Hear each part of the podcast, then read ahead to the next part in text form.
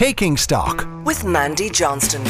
Thanks to Skillnet Ireland, driving business success through innovative training and upskilling.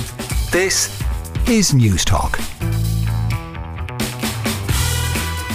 You're welcome to News Talk's Taking Stock. I'm Mandy Johnston, and this is the programme that takes a deeper look into some of the week's events and a wider view of the world of business and the politics around us. Coming up on today's programme, it's been a very rough few months for the United Kingdom.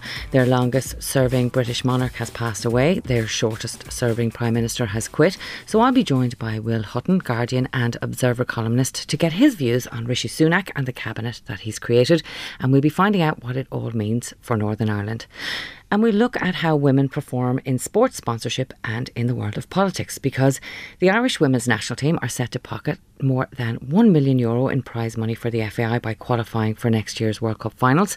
Ian Mallon, sports columnist with The Examiner, will join us to ask whether women can compete for sponsorship on the same terms as their male counterparts. And from the sports field to the political field, with new quotas set for female political representation set to kick in next year, I'll be talking to the CEO of Women for Election and the former Justice Minister, Nora Owen, about just how successful quotas are at actually changing the type of representation that we get.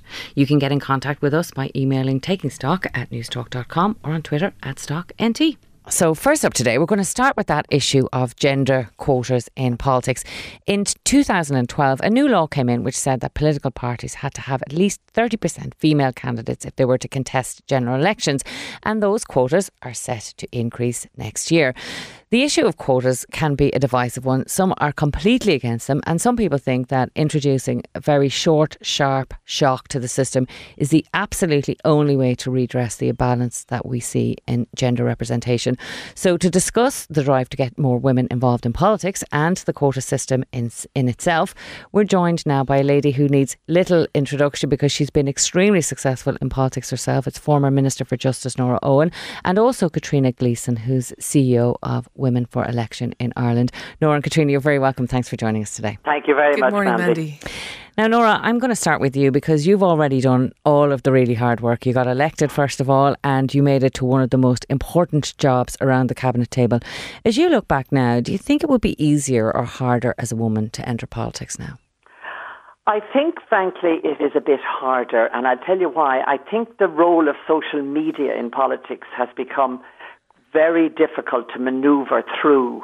It can be very useful, but it also can be very divisive and, and particularly difficult for women because it can be used by people who want to uh, denigrate women more so than I think men. And so, from that point of view, it's harder. The other thing that's making it harder too is that as more and more of the NGOs get uh, more power, there are a lot of women who would prefer to be in an NGO where they have direct access very often to a minister, whereas as a backbench TD, they can have that kind of access very often.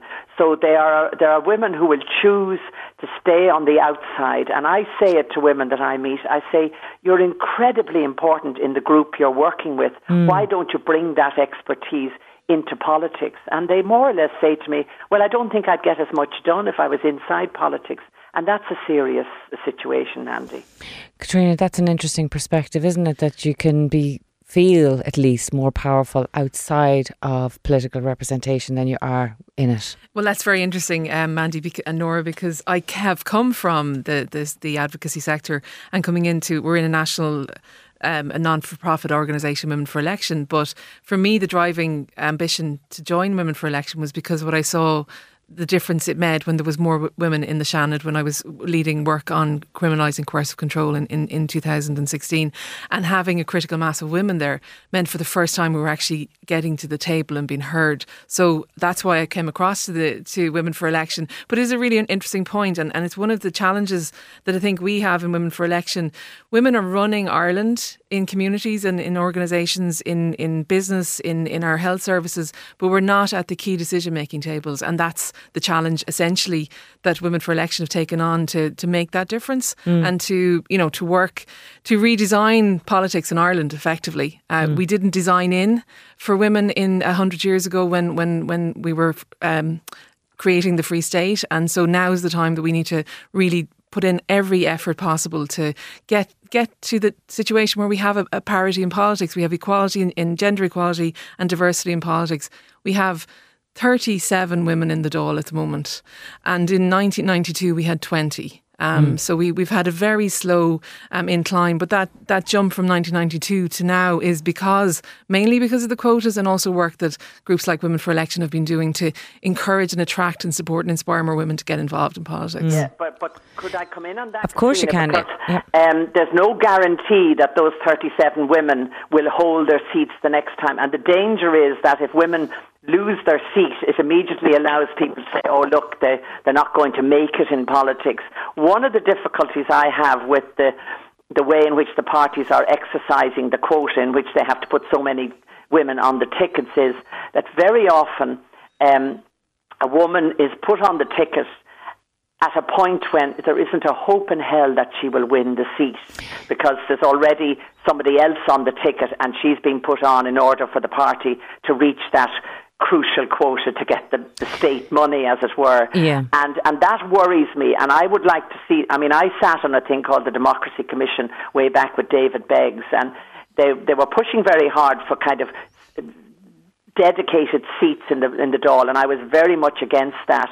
I think the onus is on the political parties, but because we have the multi-seat constituencies, it's very easy for a party to reach the quota number mm. but really not have somebody in a seat they can win. And I'd like to see the parties saying, we will only get one, you know, we're working out, we will get one seat in this constituency and we will run a good woman candidate or a good man candidate. But I mean, you know, you have to be ready to make those kind of difficult decisions.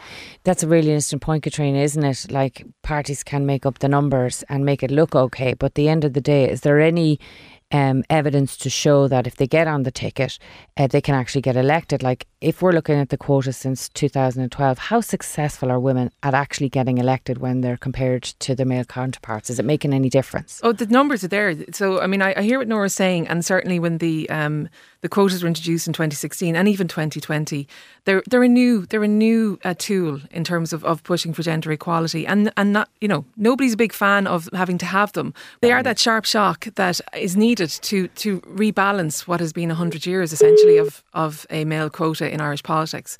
Um, so what we're see- seeing in the last, in particularly in the last few years, is because we're now moving to the forty percent level in, in 2023. So after February 2023, it's, it's going to be 40% in the next general election. What that means is parties have to put 40% of their candidates as female at least, or 40% of their candidates is male at least.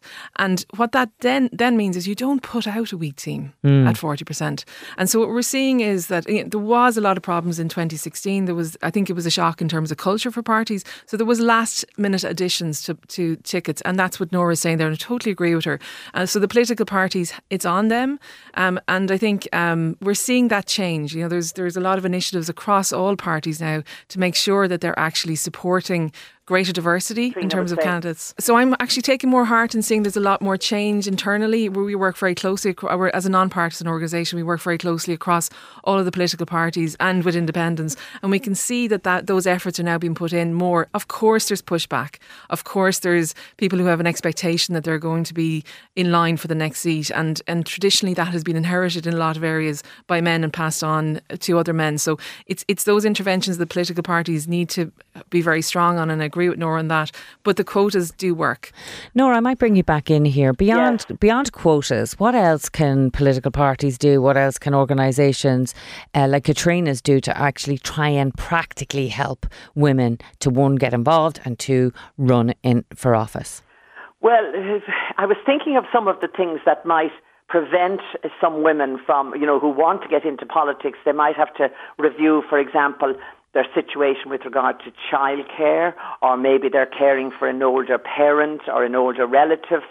Um, there's also the issue of finance.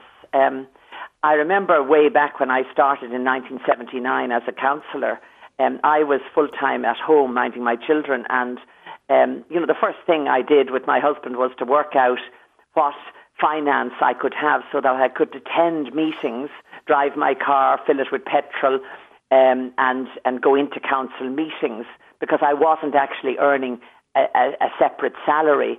So there are things like that that might get in the way.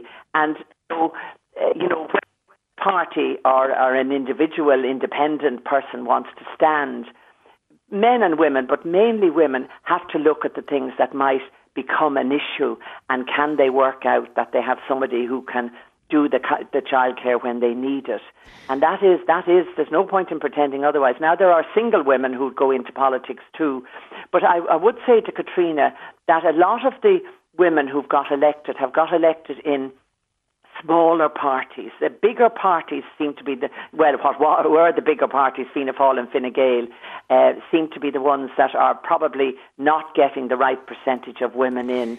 But the independent parties and the smaller parties are just running a single candidate, mm. and um, you know th- that's an important element of it. And I hope that, as I say, I don't want to repeat it again, but I hope that uh, the Fianna Fáils and the Fine Gael people, when they're looking at the tickets for the next election, that they will be making the decisions that say we really will make an effort to get more women. It does make a difference with the policy, with the policy platform. And I have to tell you, Mandy, I came across Countess Markievicz's speech back in, in what year was it? It was 19, um, 1918. it was very interesting. She says, don't trust you. She said, talks about walking around Ireland in short skirts and strong boots and leave your jewels and gold wands in the bank. Well, that's a bit outdated. And she said, buy a revolver, which I definitely am not advocating. But she says, don't trust to your feminine charm and your capacity for getting on the soft side of men, but take up your responsibilities and be prepared to go your own way depending for, for safety on your own courage, your own truth, and your own common sense. So, in a way, you have to have the confidence to say, I can do this. Yeah. I, I'm, I'm as good as anybody else, man or woman, who's putting themselves forward. I can do this. Yeah. There's, no, there's no actual degree to get you into politics, there's no false course, as we used to say.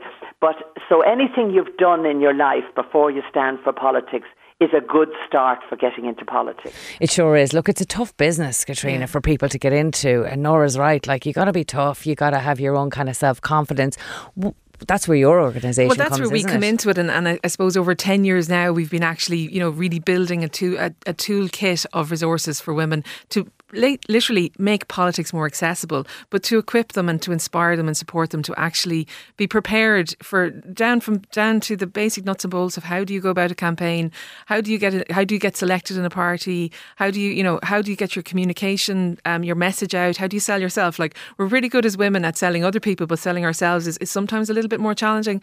And I think you know some of the things. Um, I mean, I've just come today from a, a program that we've just started with Meta in terms of safer politics and looking to equip politicians with the tools to actually be in the public sphere on on social media, but in a way that they're actually more protected. And there's a lot of you know there's a lot of tools that are coming through to do that, and a lot of supports. But I mean, it does take shifts within the political parties, and I absolutely agree with Nora on that. I am saying that we're seeing a, sh- a change. Perhaps the quotas are driving that. Um, I, I think they are there's also leadership in the parties that know that the country's changing. Ireland has changed, thankfully, uh, from even 20 years ago and 30 years ago. So people are voting for a difference now, and they want to see greater diversity on, on, on the tickets. They want to see they want to see themselves represented in politics, and and that's yeah. you know that's some of the things, the strengths we can play to now. Yeah, and I think that that idea of seeing someone in a position can really kind of make a difference. I remember going into politics in 1997 into Leinster House when you, uh, in 95 actually when you Nora were, were Minister for Justice and thinking wow you know actually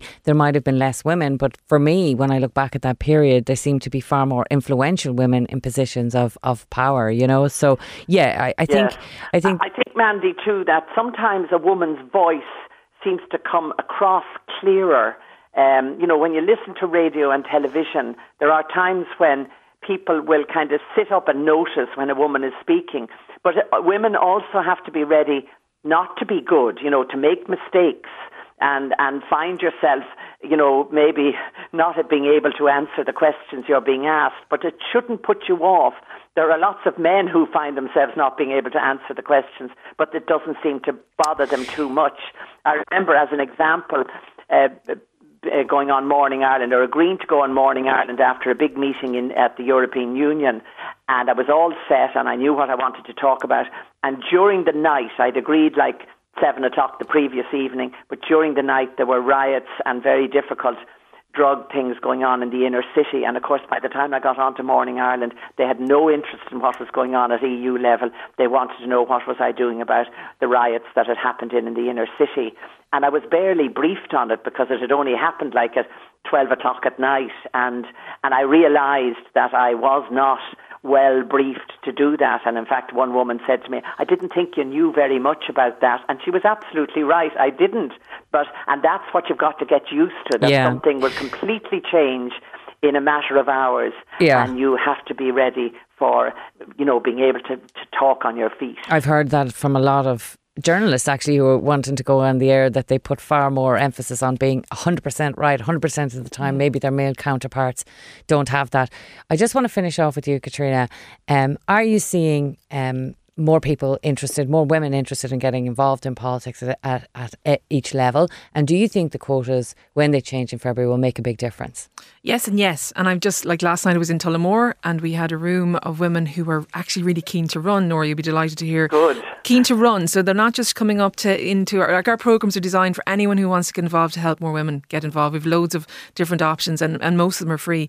But there's women women are hungry. And I think I think actually from women in the most senior um, levels in corporate Ireland now across women working in frontline services, COVID has really shown us how women are absent from the decision making tables that affect all our lives. And there's a hunger there that we've certainly not seen as much of previously in Women for Elections. So so we're seeing it. Our Zoom rooms were full for two years when women had time to actually come online and, and train. And so we're seeing a greater supply coming in. We want to double the number of women, uh, female candidates on the ticket for the local elections in 2024. We'd like to see quotas in local elections, but that's not there yet. But we want to double it. So in Offaly last night, you know, we have quite a number of women who are serious about actually getting involved in running. And if you consider in Offaly there was eight candidates who were women out of 36 in, in 2019, we're hoping we'll get that to a doubling 50% in, in, in, in 2024 because we're putting Yes. the work in to bring in women from everywhere um, and from all walks of life, great diversity. And, and that's what, I mean, there's so many people that need to be able to engage in politics like never before. And that's our role to interact them in. Well, look, thank you both very much for those very valuable insights and sound advice from you, Nora, not to go out and buy a gun. For now, that's uh, Katrina Gleeson, CEO of Women for Election in Ireland, and former Justice Minister Nora Owen. Thank you both very much. Thank you, Thank Mandy. you, Maddie. Thank you, Katrina. Thank you, Nora. News Talk's Weekend of Winning. We've a very special bank holiday weekend prize that you and your family will never forget.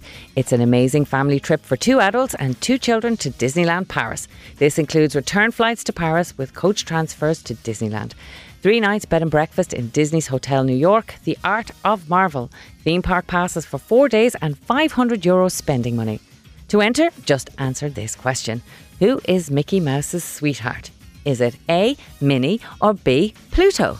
Text the word play and then A or B to 57557. That's 57557. Cost is €2.50 plus your standard message rate to play.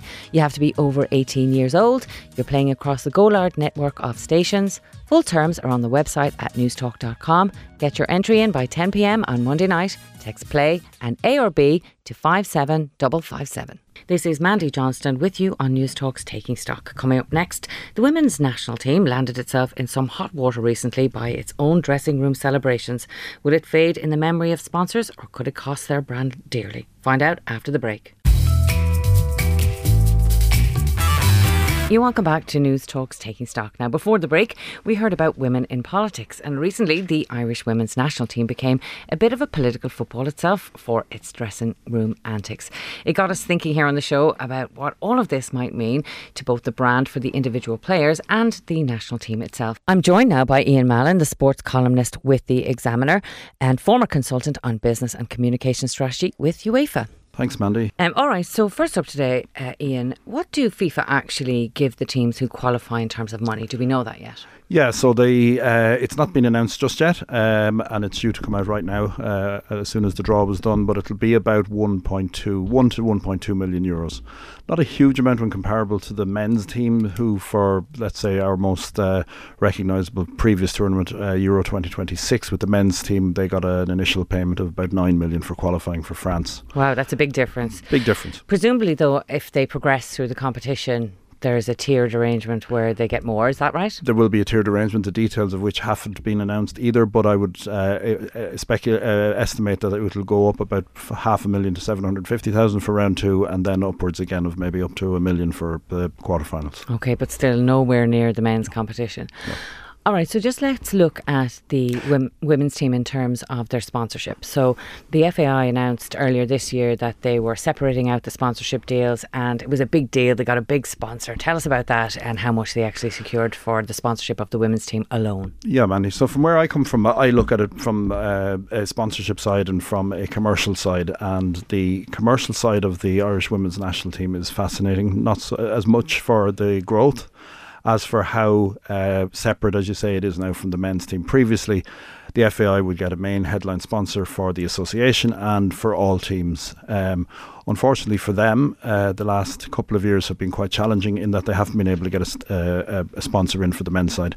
That's down to a number of reasons. One was price. The price was too high. It was at two and a half million per annum, and that didn't come down for about a year and a half. By the time they brought that down, uh, the team weren't playing particularly well, and obviously the, the value in any sports sponsorship is that the team or the individual is performing on the track or on the field.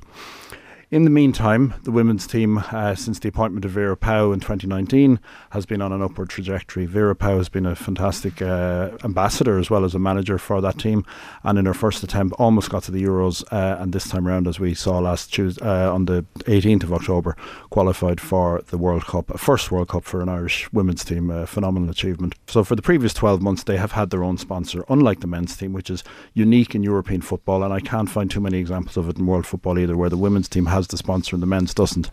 And isn't it something to say uh, that it's coming here, particularly everything that went on in 2017 with the women's national team and, and, and all that went with that? Uh, so, fantastic story. Uh, Sky uh, Ireland came in in September 2021 with the uh, sponsorship. They were in negotiations with the FAI for a very short period. During that time, they were asked, "Do you want to men? Would you like to cover the men's team as well?" And they politely declined.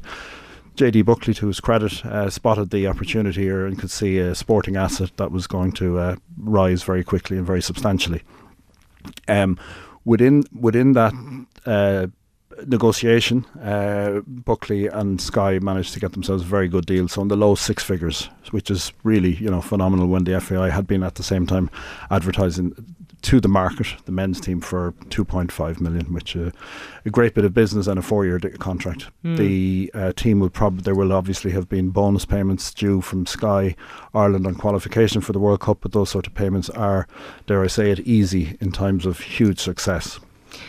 Yeah, now that standalone agreement that, that the women's team got was quite a departure, and we'll talk about the sponsorship or lack of it for the men's team in a moment. But what did Sky uh, make of the incident that happened last month in the dressing room and the celebrations that happened in Hampden Park? So really, you couldn't make the stuff up that happened uh, in the early hours of the uh, nineteenth of October. I think the morning after, uh, or in the late hours of of, of post uh, post match. Um, so. Um, as we know now, and, and it got a, an awful lot of volume and an awful lot of activity for the pictures and the scenes of the players singing the uh, traditional Wolfe Tones up the Ra chant, um, which I do think, and I think most people do think, was clumsy, uh, silly, uh, but really not uh, as bad as as some have made out. Now. Yeah, and we had a lot of discussion about what it mean for generational politics and all of that. But what does it mean to sponsors? Were Sky at all affected by it? So Sky had had major activation plans planned for the day after, uh, and this would have been the prime moment for them in the lifetime of their 13 month sponsorship so far. The day after qualifying for World Cup, it's a once in a lifetime, perhaps, opportunity for a sponsor. They obviously had to be abandoned. Um, Sky uh, Ireland, I'm sure, were. Um, uh, not overly concerned about those those activations. More so, what it meant for the brand. Where will the story go? And the story really had a, a, at some point that morning there there was a danger that it could spiral completely out of control. How would the um, the UK react? How would the English react? And England, don't forget, are very influential in UEFA and in FIFA. And if they made a song and dance, and if their associations made a song and dance about it, and the Scottish, and even the Welsh, there would have been uh, a lot more fire fuel to this fire. What happened next was the ultimate, would you believe, when Sky UK uh, seemed to save the day inadvertently. In that, um, first of all, of course, uh, you had Vera Pauw's remarks um, when the team returned and she faced the press and gave this really brilliant, really strong, really candid no excuses style interview uh, type of interview, and let's not even get into the reasons for it. It shouldn't have happened, and uh, I thought that was a huge uh, moment, forward momentum for them after a really really difficult twelve hours. Then, uh, to her immense credit. Chloe Mustaki came out and did an interview with Sky Sports News. I don't know whose idea that that was. You can imagine it was run through the FAI communications department, and to that, their immense credit. Um, and uh, in fairness to Chloe Mustaki, talked a little bit about football. We didn't see much of that in any of the clips that went around. It was the three questions uh, from Rob Wotton on what happened that night, uh, the night before. And in fairness to her, she accepted it was shouldn't have happened, uh, apologised, uh, and uh, follow up question. And then the third question, which was the one that really nailed it. And that third question was did the players need to be educated? And with a, a very uh, brilliant response from Chloe. Yeah, she, she certainly handled herself very well. And it didn't affect ultimately the Sky sponsorship, did it? They're sticking with the, the team and, and, and they're happy to continue. No, Mandy, not at all, not at all. Um, the, the, uh, from what I can gather, Skyers one hundred percent committed, even as many, as much committed as before. What I do think, and there is uh, maybe, um, well, we won't see this for some time, but with the women's na- national team and with the achievements of what they've done, with the players and the individuals and personalities involved, they are as close to what the FAI could come to GAA or rugby. In that big, big brands mm. love GAA, love rugby for the wholesomeness of it. They don't love men's soccer uh, as much. Um, but this team, for the first time, had turned heads across across cities and towns with, with the very big brands, the big large insurance companies, the large financial uh, companies. And um, when the controversy uh, went public from the dressing room, that will have caused quite a bit of uh, jittery uh, reaction, I'm sure, in in marketing departments. But is your sense that it will just, you know, it'll all die down and that they'll get that back again? Let's talk about the individual yeah. players, Ian. What do you think that they might expect from sponsors as they go towards the World Cup in New Zealand and Australia? Yeah, that's a really interesting question because I mean, if you look at our nearest uh, neighbours, uh, England, who won the European Championships last year, obviously we're talking about hugely different marketplaces, massively different. Uh, some of our players uh, play in England, some of them still play in Ireland.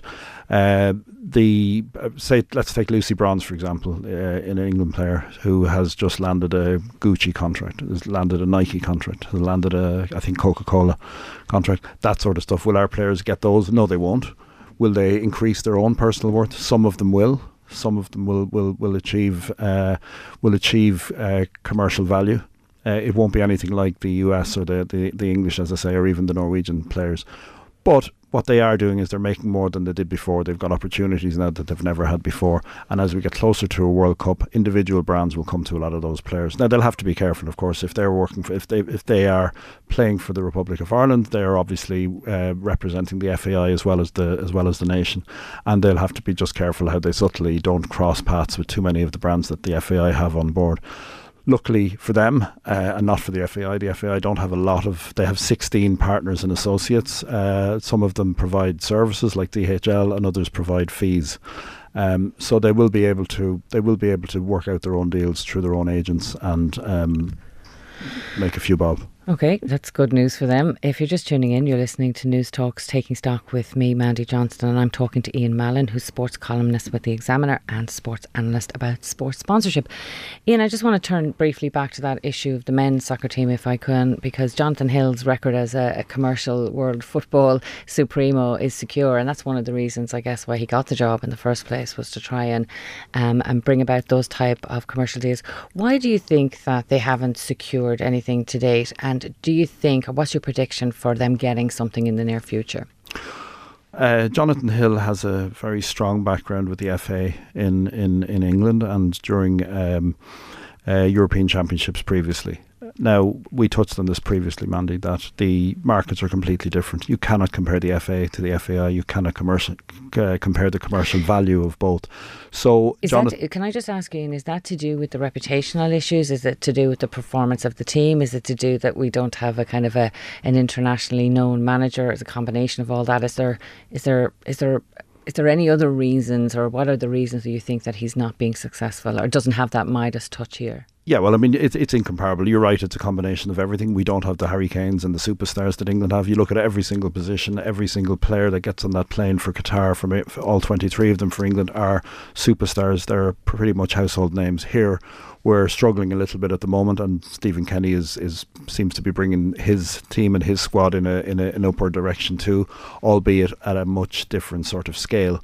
Also, the uh, market size is much different. Huge. Uh, England will get 90,000 in Wembley for every match, no matter what. Mm. Uh, we will struggle to get full houses in the Aviva for the foreseeable future. The good news on that front uh, is that we've got France coming up in the European uh, Champion, uh, European the Euros qualifiers next year, um, and Holland as well. So um, the the the two the two teams are incomparable. The two marketplaces are incomparable. Jonathan has struggled here in Ireland for a number of reasons. One, the back of, and in fairness to him, he doesn't uh, lay blame too much on the catastrophe that he came in on the back of, but also he was brought in to bring in sponsors, mm. and we have now he's now two years in the job on November the first, and he hasn't brought in a headline sponsor, and that, as I pointed out earlier, is a lot to do with pricing. Uh, some of that was out of con- his control, and maybe there's a lot to do with what's going on at the board in the FAI, which does seem to be fracturing a little bit at the moment, and there seems to be more and more influence being wielded there by uh, its chairman. Uh, so the usual sort of uh, fun and games in the FAI that haven't gone away and continue to to um, to uh, I won't say unravel, but continue to uh, happen. Well, let's hope they do uh, secure some kind of sponsor for the the team uh, to, to, support uh, its endeavours uh, at international level. But Ian, just while I have you here, uh, what's your expectation for this year's World Cup, which is due to st- start very shortly? Has the controversy around the location uh, affected one our awareness of it and two how has it affected sponsors? Because we've had all of these discussions about human rights issues. Um, what's your assessment of that that question is a great question coming as it does this week, where you had a British uh, minister, uh, sorry, a, a, Westminster minister this week, uh, urging and urging caution amongst the LGBT uh, football following uh, supporters who might be going to Qatar to uh, follow the local rules uh, in one of the clumsiest uh, responses to uh, a really bad issue that I've ever seen. For the big sponsors and the big brands, the huge big brands, won't make a jot of difference to them. if They're involved in the World Cup and that's their primary concern. The issues around you know slavery and, and stadiums being built with multiple lives being lost, it's all uh, immaterial to them. The social responsibility strategy of all these big brands it's there, but it doesn't it doesn't have any effect or won't have any effect. Uh, the tournament itself, I feel, will probably run brilliantly, uh, as you would expect for something that has been so, so much money invested into it. Uh, I did notice last night as well that the Welsh uh, footballer Gareth Bale, who will be one of the biggest stars of this World Cup, has uh, announced that he will wear the uh, rainbow armband, which is a direct uh, snub to the local, let's say, traditions in Qatar and one where he deserves huge credit. And it's not often footballers make political statements. And guess what? FIFA, UEFA, all football organisations hate political statements. Well, no doubt there'll be much to talk about when it does start. But for now, Ian, thank you very much for joining us today. That's Ian Mallon, sports columnist for The Examiner. Thank you very much. Thanks, Mandy. This is Mandy Johnston with you on Newstalk's Taking Stock. Coming up, the revolving door of UK politics sent Rishi Sunak into number 10 this week. What does his cabinet look like, and what are the odds of him uniting his own party? Find out after the break. This is Mandy Johnston with you on Newstalk's Taking Stock. Now, finally, today, just hours after becoming leader of the UK Conservative Rishi Sunak declared that his party needed, quote, to unite or die. He's trying to end months of internal warfare and he's vowed to build a government, quote, of all the talents, which admittedly is a pretty tall order.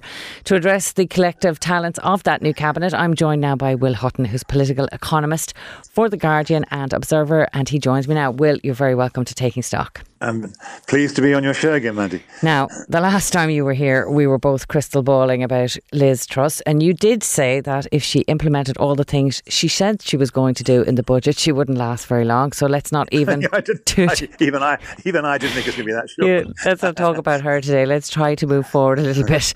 Um, can you just give us your views on the latest Tory leader? Who is he, and what type of leadership do you think we can expect from him?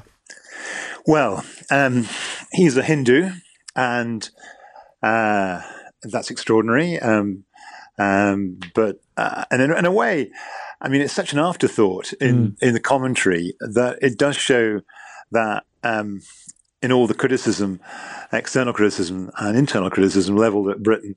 And this is one good thing, I think. I mean, has, we are becoming a genuinely multiracial society. Um, he's very, but he is very conservative, um, very orthodox. Um, we he hasn't said much about policy. Um, well, he has said two things about policy.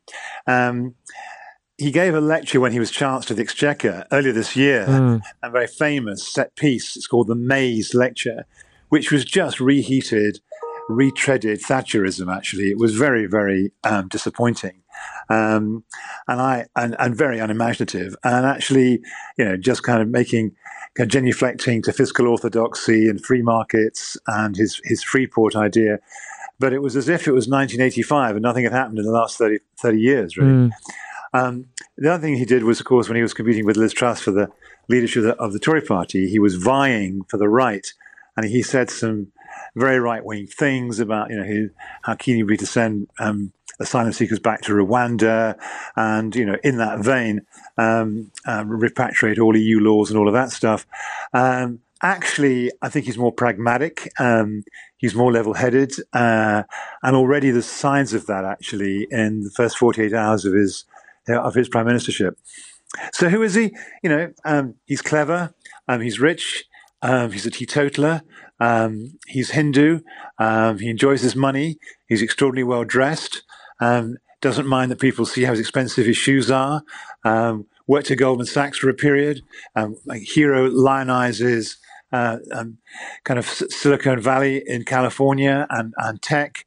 Um, is a fiscal conservative and a and a free marketeer, but when it comes when push comes to shove, much more pragmatic than his rhetoric lets on. Mm, well, that's positive. Like if somebody's a little bit more pragmatic than what we've seen in recent months, that would be a help.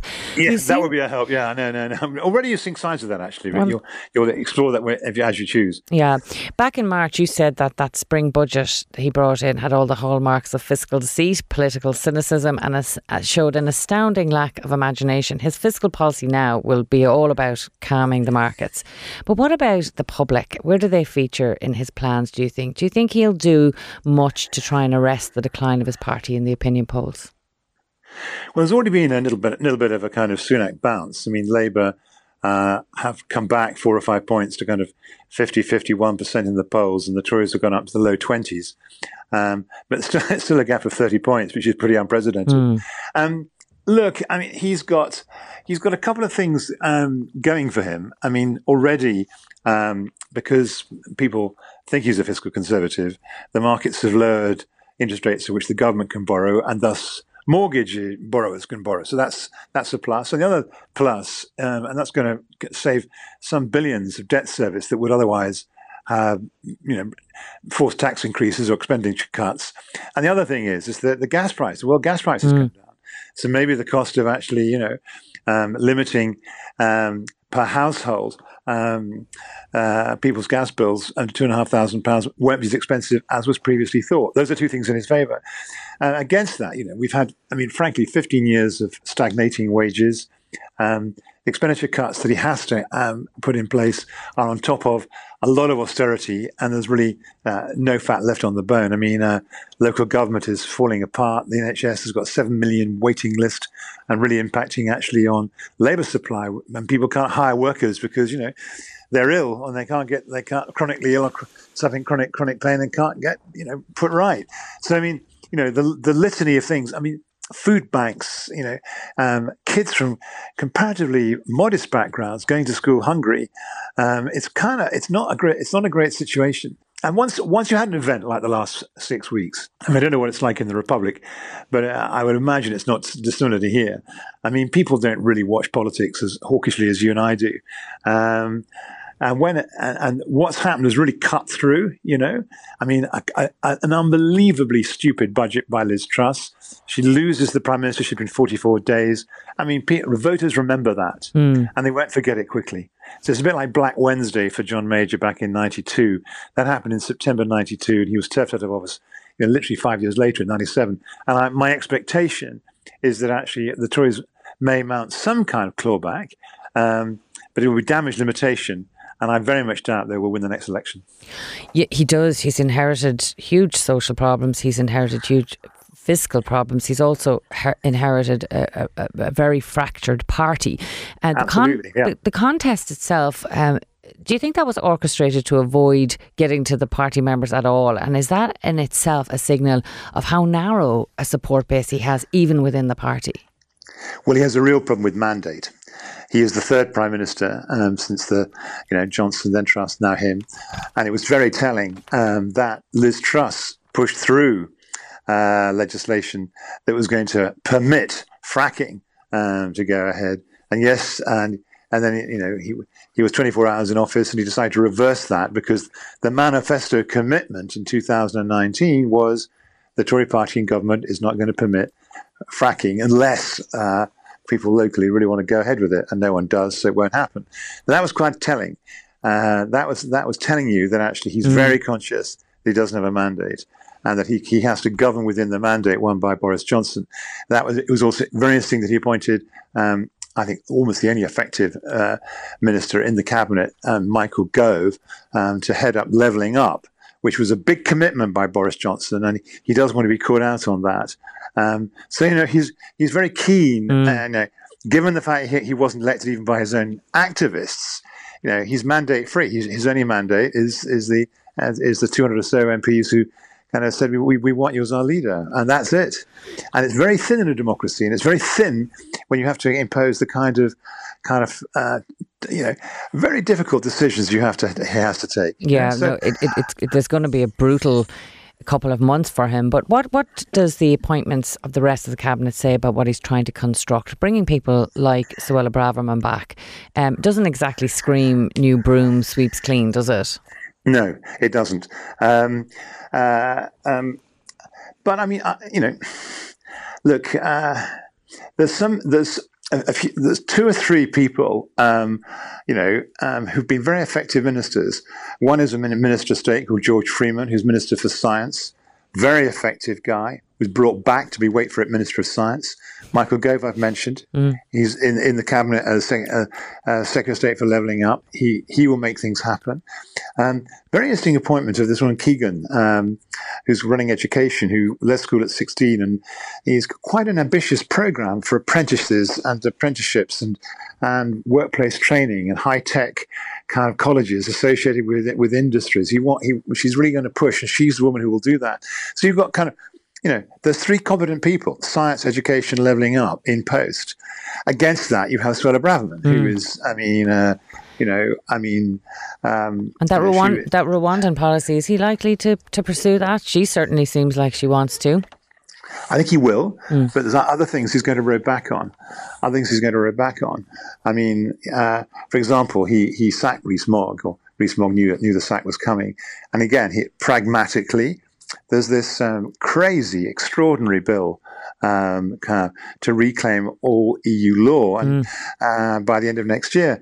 And there's, you know, approaching 4,000 bits of regulation and legislation, which include, you know, the safety of aeroplanes, the safety of women's cosmetics, etc., etc. Um, which, if you try to repeal them um, in 15 months, could leave you and then next year with kind of major health and safety ex- uh, kind of um, issues. For example, um, we, the 48 hour week. I mean, in the hospitality sector, workers love that. I mean, because otherwise you get to work 80, 90 hour weeks. And I, and I kind of know from people kind of who work in the, in the sector how terrified they are that that's going to be scrapped at the end of next year. So, you know, but he's decided um, to stop and review again, the pragmatist, you mm, know, mm. that, that, that actually could kind of blow up in your face. You know, you, you don't want yeah, we, we, we, we spent a lot of time actually uh, on this program one day analysing that and the objectives around it with some senior legal experts from the UK. And the ultimate, you know, the, the conclusion was that it was designed to, to both give uh, Jacob Rees-Mogg a job and to spend their time talking about how awful EU policy and regulation was, but ultimately that it, it wouldn't really happen. So, yeah, again, that pragmatism kicking in. You're listening to Newstalk's Taking Stock with me, Mandy Johnston, and we're talking to Will Hutton about the new UK Prime Minister and his cabinet, which was appointed earlier this week. Can I turn briefly um, uh, if I can, Will, for a second, to Northern Ireland. Uh, we saw the triggering of elections in Northern Ireland this week because they couldn't, you know, uh, find agreement on the assembly. Where do you think Northern Ireland is going to feature, or will it feature in Rishi Sunak's thinking? Rishi Sunak um, uh, is an ex-treasury, is ex-chancellor. Um, we've spoken about his pragmatism. Um, he knows damn well that if, if, Britain's going to get any kind of economic growth um, and kind of soften the recession uh, and the collapse in living standards in the next 18 months or two years, that Britain has to have uh, a much more cordial relationship and especially a trading relationship with the European Union. Um, and I and uh, is he going to put? Is he going to risk a trade war? Is he going to risk antagonising the EU? Um, for the DUP brutally, mm. and the pragmatism, the pragmatism in him will say no. Much more important to the UK is membership of the EU Horizon program. That's the collaboration in the EU between um, you know all the kind of research centres and universities on science programs which is, which is the world's biggest collaborative science program, by the way, mm. and very important to be in. You're in it, we're not. Um, and actually, um, he want he wants to get in that. So my own view is that um, you know I, I, doubt the DUP will do that well in these uh, elections. I mean, you're closer to it than me, but that would be my view. Um, and I think that uh, and that open and I think they're overplaying their hand um, in actually holding out for something impossible. Mm. Um, I think there is there is a settlement on the cards in which the Northern Ireland can be can retain some uh, access to the, to the, to the single market and pass through of goods. Um, as well as being in the UK single market, and that's going to be very good for inward investment into Northern Ireland. Um, and a lot of business people in Northern Ireland want that. And pragmatically, you know, Sunak will lean into that. So that is my view. Yeah, you're right. There's lots of references here about direct rule and joint authority at the moment. But the reality is, if they do uh, go to the polls, then the situation won't really change. Just turning back to the cabinet uh, and Rishi Sunak and what he wants to do, we saw that Jeremy Hunt announced that he wouldn't hold a f- full statement, an autumn statement, until November the 17th. Is that you know, more of a sign that this pragmatism is kicking in already and that they're going to put their foot on the ball and settle things a little bit before they do something that is ultimately designed to fix the last problem they created themselves. Well, that's right, exactly right. I mean, um, they've noticed. I mean, you know, um, I mean, when things were when when when Trussonomics was at, was at its mad lunatic heights. I mean, you had an expectation interest rates could go up to six percent. You had kind of yields on 30 year debt, 5%. You had kind of um, mortgages being taken off the table. Fixed rate mortgages had not uh, doubled, they trebled actually. They've gone from 2 to 6% in the space of, you know, a fortnight. I mean, it was incredible. Um, but actually, things have calmed down. And actually, um, as I said earlier, I mean, that means that actually the cost of borrowing money, and you're talking about borrowing with the support package for energy, I mean, you're, you're talking about kind of you know, you, you, the the sums are eye watering. Yeah. I mean, they're north of 250 billion. They're close to close to 300 billion. And so, if the interest rate goes down, you save money. So what they're doing is they're trying to price in that.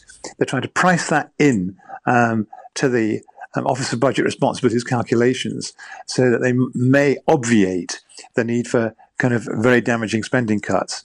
So, you know, the, and they're, they're, also kind of pausing about all the things they think they might do. I think they're not going to index old age pensions to the 10%. I think they're going to, their old age pensions will just go up by, so this famous triple lock will get, will get um, um, knocked over the head for a second year running. I think Sunak will do that. That's a good decision, by the way. Um, so I think, you know, they're just kind of, you know, let's not rush this out, hmm. guys. Mm. Let's just kind of, you know, and that's Sunak. Sunak will want to go you know, he wants to sit down with Hunt and senior officials and go through that the the budget, you know, page yeah. by page, and evaluate the political options down, and then make his own mind about what he wants to do with it. So, I, you know, actually, you know, it was originally going to be at the end of November. Um, it brought forward to October by Truss and Kwarteng. So putting it in the middle of November is, is halfway back to where it would have been anyway. Yeah, well, he'd probably only get one chance to deal with all these eye-watering challenges. But dare I say it, Will, you sound a little bit more optimistic this time than the last time we spoke to you. But for now, we'll have to leave it there. That's Will Hutton. Well, I think only fractionally. Only, only fractionally.